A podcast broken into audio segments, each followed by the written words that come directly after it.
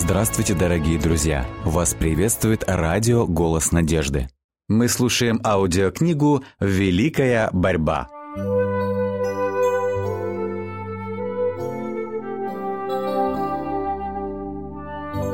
Глава двадцать вторая. Исполнившееся пророчество.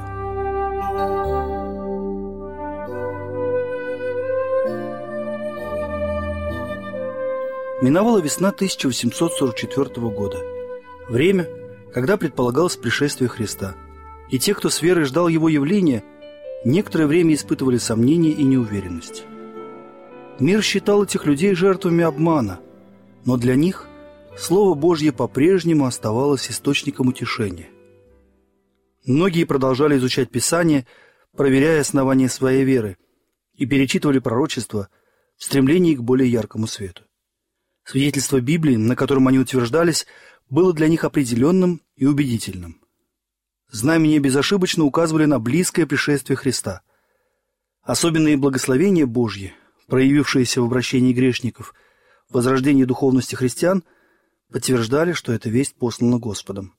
И хотя в то время верующие не могли объяснить постигшего их разочарование, тем не менее они чувствовали, что Бог вел их все это время. С пророчествами, относившимися ко времени второго пришествия, связано наставление Священного Писания, которое специально оставлено в Библии для тех, кто пребывает в состоянии нерешительности и неопределенности. Оно вдохновляло их терпеливо, с верой ожидать того, что в данный момент было недоступно пониманию, но в будущем могло стать ясным. Это отрывок из книги пророка Аввакума, вторая глава, с первого по четвёртый стихи. «На стражу мою стал я, и, стоя на башне, наблюдал, чтобы узнать, что скажет он во мне, и что мне отвечать по жалобе моей.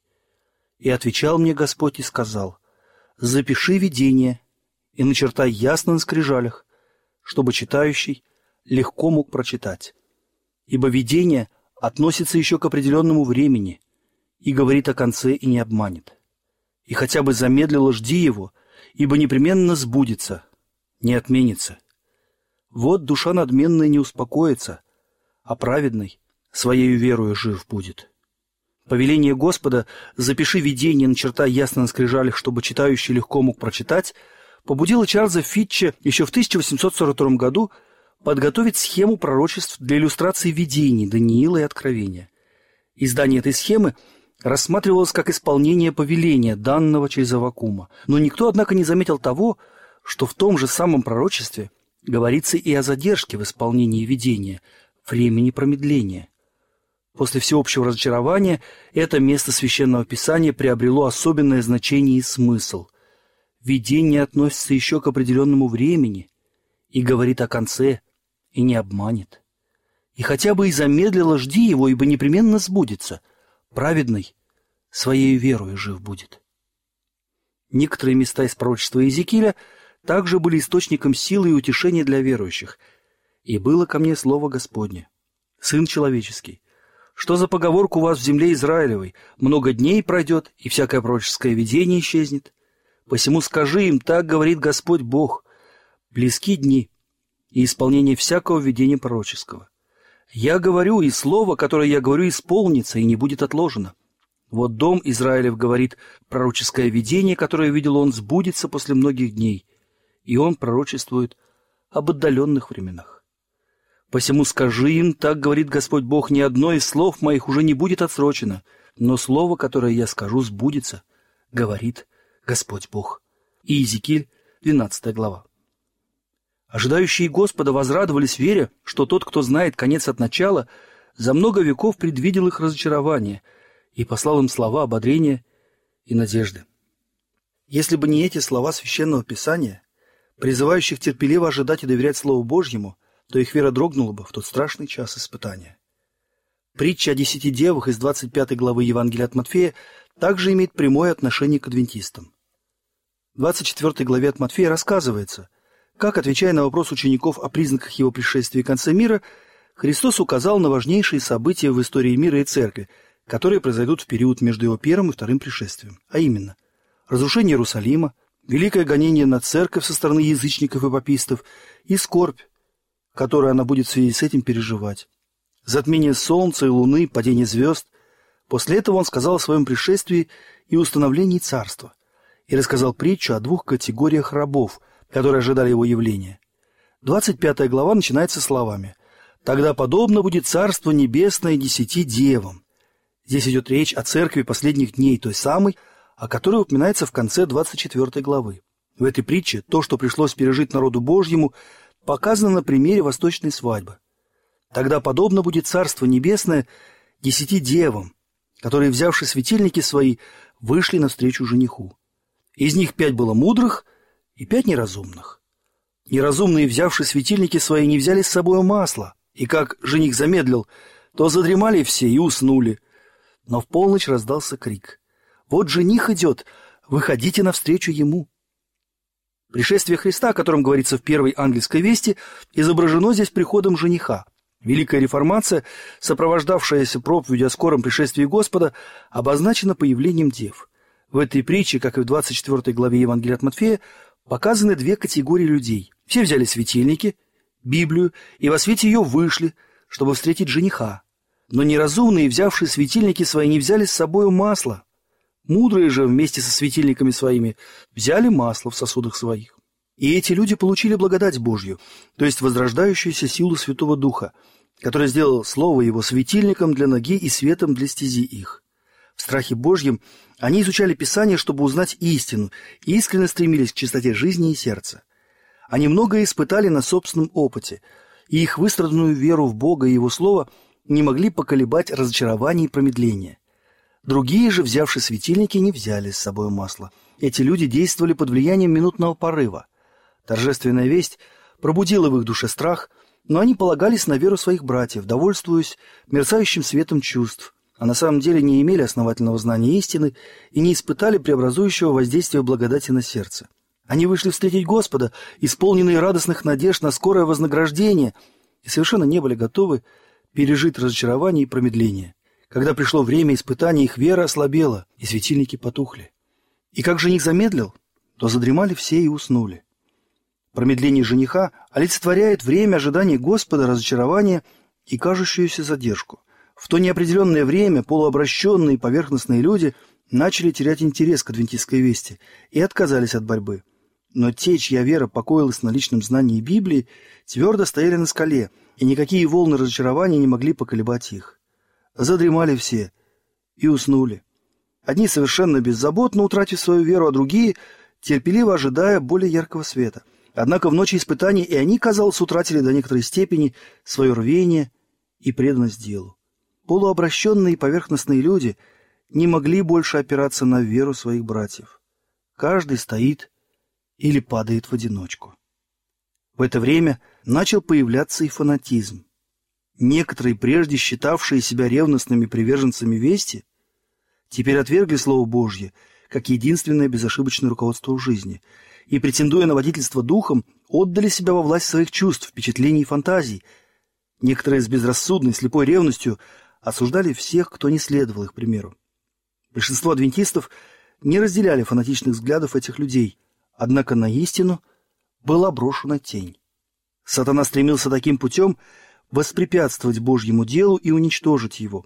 Идеи адвентистов взволновали народ, тысячи грешников обращались к Богу, а преданные Богу люди самозабвенно проповедовали истину, даже во время промедления. Князь тьмы нес большие потери, и для того, чтобы скомпрометировать дело Божье, он старался обольстить искренне верующих в скорое второе пришествие и толкнуть их на крайности. Его слуги были готовы использовать любую ошибку, любой промах или неблаговидный поступок, чтобы, преувеличив, выставить все это перед людьми, внушая им отвращение к адвентистской вере. Таким образом, чем больше было тех, кто верил во второе пришествие и в то же время находился во власти сатаны, тем большую выгоду он мог извлечь для себя, выставляя их представителями всей церкви. Сатана является обвинителем братьев. Он подстрекает людей выискивать ошибки и недостатки у детей Божьих и обращать на них особое внимание, в то время как самые добрые дела адвентистов остаются незамеченными. Сатана всегда начинает действовать особенно активно в то время, когда Господь трудится над спасением душ. Когда дети Божьи предстают пред лицом Господа, с ними приходит и сатана. При каждом религиозном пробуждении он старается привести в церковь людей с неосвященным сердцем и неуравновешенным умом. Когда такие люди частично принимают истину и присоединяются к верующим, Он старается с их помощью обольщать неутвержденных своими нелепыми теориями. Ни один человек не может считаться настоящим христианином только потому, что он находится среди детей Божьих, в доме молитвы или на вечере Господней. Сатана часто присутствует на самых торжественных собраниях в виде тех, кто является орудием в его руках. Князь зла борется за каждую пядь земли, по которой народ Божий двигается к небесному граду. Во всей истории церкви ни одно преобразование не происходило ровно и гладко. Так было и во дни апостола Павла. Где бы апостол ни создавал общины, там всегда находились люди, которые принимали веру, но вводили пагубную ересь, которая, будучи принятой, грозила погасить огонь любви к истине. Лютер также испытывал много затруднений и горестей из-за различных фанатиков, которые заявляли, что Бог действует непосредственно через них, и по этой причине они пытались поставить свои идеи и мнения выше свидетельства Писания. Многие, которым не доставало ни веры, ни опыта общения с Богом, но хватало самоуверенности и тяги к новизне, были обольщены этими новыми учителями и сделались приспешниками сатаны, разрушая все то, что Бог созидал через Лютера. И братья Уэсли, и другие реформаторы, которые благодаря своему влиянию и вере стали благословением для мира, на каждом шагу наталкивались на хитрые ловушки сатаны, расставленные перед ними в лице неестественно ревностных, неуравновешенных и неосвященных людей, зараженных всякого рода фанатизмом. Уильям Миллер никогда не симпатизировал фанатикам. Как Лютер в свое время, он говорил, что каждый дух должен быть испытан Словом Божьим. В наше время сатана, утверждал Миллер, имеет большую власть над умами некоторых. Как же мы можем узнать, какой дух в человеке? Библия отвечает: по плодам их узнайте их. Духов существует очень много, и нам велено испытывать их. Дух, который не побуждает нас вести трезвый, праведный и благочестивый образ жизни, не есть Дух Христов. С каждым днем я все больше убеждаюсь в том, что все всплески фанатизма – дело сатаны. Многие из нас, претендуя на полное освящение, следуют человеческим преданиям и, по всей видимости, столь же невежественны в истине, как и люди, не помышляющие об этом. Дух заблуждения уводит нас от истины, а Дух Божий приводит нас к ней. Но вы говорите, что человек может находиться в заблуждении и думать, что он имеет истину. Какую же истину он имеет? У нас на это есть такой ответ. Дух и Слово находятся в полнейшей гармонии. Если человек, проверяя себя Словом Божьим, обнаруживает полное несоответствие своего характера Слову, тогда он может считать, что обладает истиной. Но если он видит, что Дух, управляющий им, не соответствует общей направленности закона Божьего и всего Слова, тогда он должен быть очень осторожным, чтобы не попасть в сети дьявола. Я часто улавливал в одном признательном взгляде, в одном искреннем слове, тяжелом вздохе и в слезах, текущих из глаз, больше внутреннего благочестия, нежели во всей шумихе, царящей в христианском мире.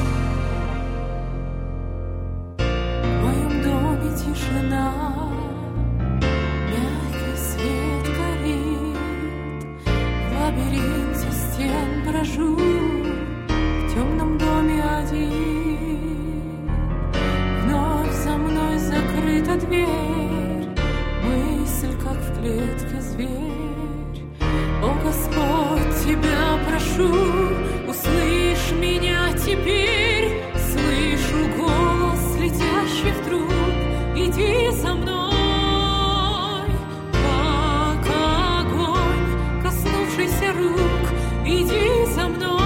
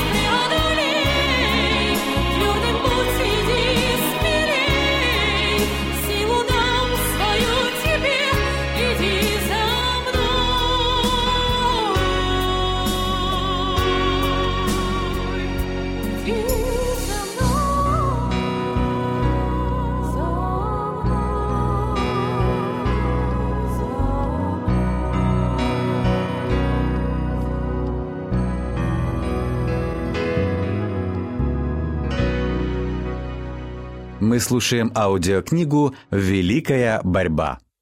В ней реформация и ее враги с особенной яростью обвиняли в фанатизме именно тех, кто последовательно боролся против него. Также поступали противники адвентистского движения. Недовольствуясь превратным толкованием и намеренным раздуванием заблуждений фанатиков, они распространяли нелепые истории, даже отдаленно не похожие на правду. Эти люди действовали под влиянием ненависти и предрассудков. Весть о том, что Христос при дверях, нарушила их покой. Они опасались, что это может оказаться правдой, и в то же время надеялись, что это не так. Вот в чем секрет их вражды против адвентистов и их веры.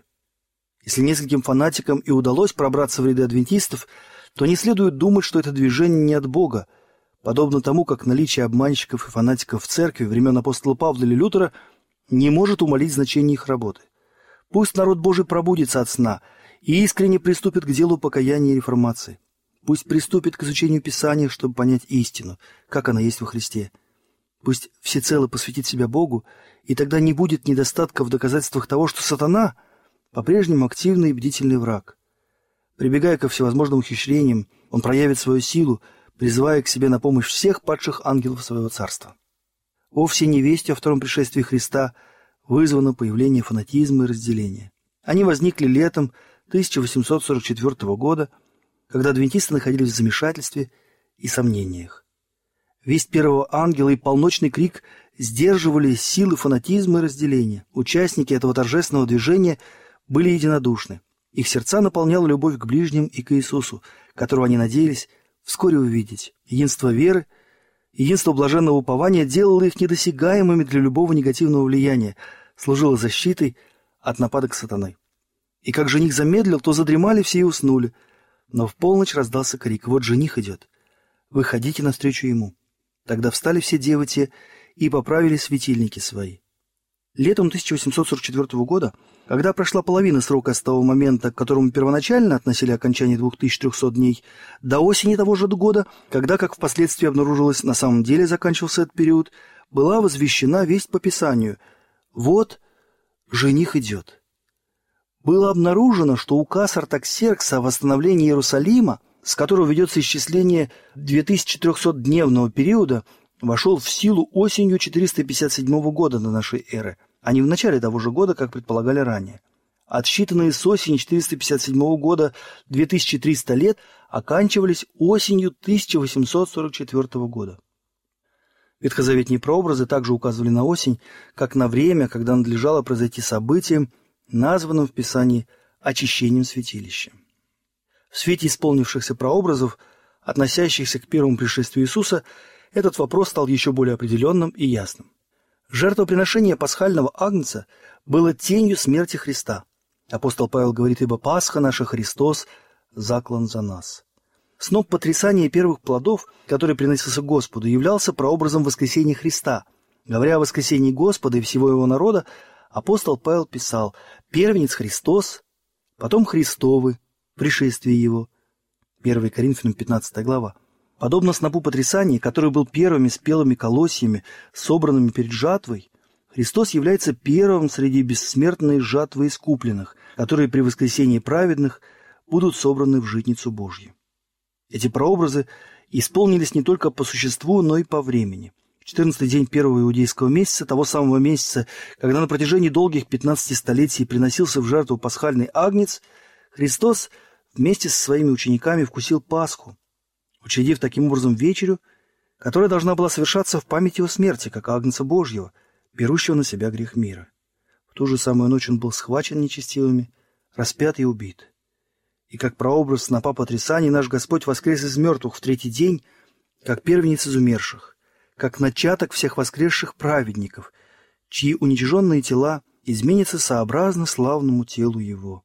Точно так же должны были осуществиться в свое время и прообразы символического служения, относящиеся ко второму пришествию. Согласно закону Моисея, очищение святилища, или же Великий день искупления, происходил в десятый день седьмого иудейского месяца, когда первосвященник совершал искупление за весь Израиль.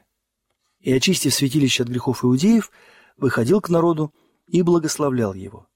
Подобно этому миллериты верили, что и Христос, наш великий Первосвященник, явится для уничтожения греха и грешников, очистит землю и даст своему народу благословенный дар бессмертия. Десятый день седьмого месяца, Великий день искупления, время очищения святилища. В тысяча восемьсот сорок четвёртом году этот день приходился на двадцать второе октября. В этот день и ожидалось пришествие Господне. Это соответствовало ранее произведенным расчетам, согласно которым две тысячи трёхсотдневный период должен окончиться осенью. Вывод выглядел неоспоримым. Притчи из двадцать пятой главы Евангелия от Матфея: «Приходу жениха предшествует время ожидания и сна». Это также соответствовало пророчеству и прообразам Ветхого Завета. Верующие были глубоко убеждены в истинности своих доводов, и полночный крик возвещался тысячами вестников. Подобно огромной морской волне, это движение прокатилось по всей стране. Весть несли из города в город, из селения в селение, проникая в самые отдаленные уголки страны, до тех пор, пока весь народ Божий не пробудился для встречи с Господом. Перед силой этого света исчезало всякое проявление фанатизма, подобно тому, как под лучами восходящего солнца отступают утренние заморозки.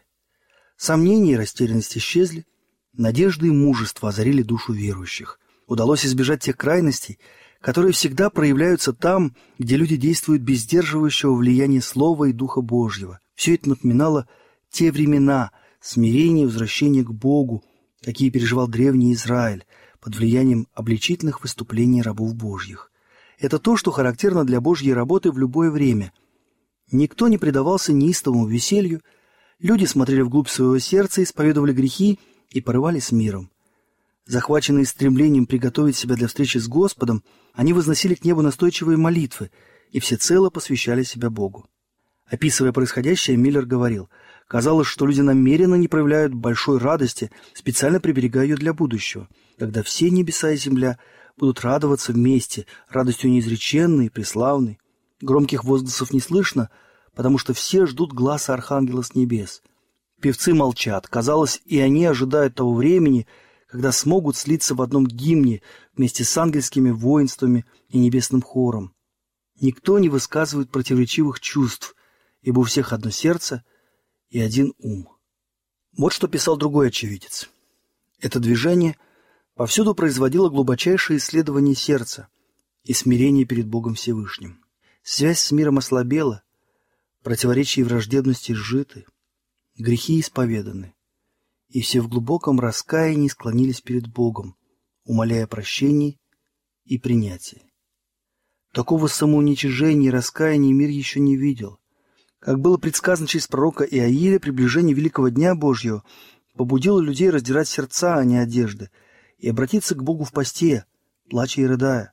Дух милости и благодати излился на его детей, как Господь и говорил через пророка Захария, и они воззрят на Него, которого пронзили, и будут рыдать о Нем, и ожидающие Господа смирили свои души перед Ним». Из всех великих религиозных движений, начиная со времен апостолов, ни одно не было столь свободно от человеческого несовершенства и обольщений сатаны, как осеннее движение тысяча восемьсот сорок четвёртого года. Даже сейчас, спустя уже многие годы, все принимавшие участие в этой работе и твердо убежденные в истине, все еще продолжают испытывать святое влияние этого благословенного движения и свидетельствуют о том, что оно было от Бога. Когда раздался крик «Вот жених идет, выходите навстречу ему», ожидающие встали и поправили свои светильники. Они изучали Слово Божье с небывалым усердием. Небом были посланы ангелы, чтобы ободрить разочарованных и приготовить их для принятия вести. Дело двигалось не мудростью и не ученостью человеческой, но силой Божьей. Первыми услышали и приняли весть не самые образованные и талантливые, но самые смиренные и преданные. Фермеры оставляли на полях неубранный хлеб, ремесленники свои инструменты и со слезами радости шли на нивы Божьи проповедовать предостережение.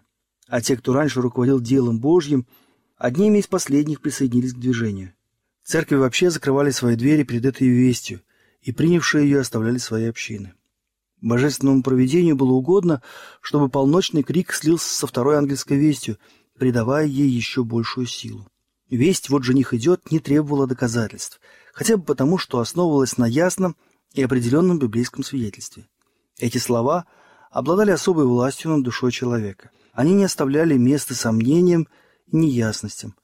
При торжественном входе Христа в Иерусалим люди, собиравшиеся там со всех концов страны, направились на Елеонскую гору и, присоединившись к толпе, сопровождавшей Иисуса, почувствовали всю торжественность происходящего и подхватили клич «Благословен грядущий во имя Господне».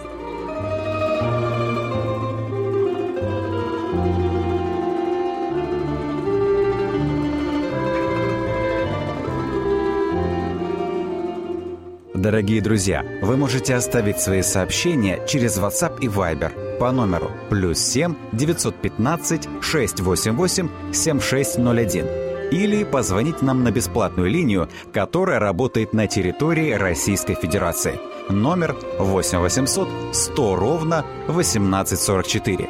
восемь восемьсот сто ровно восемнадцать сорок четыре.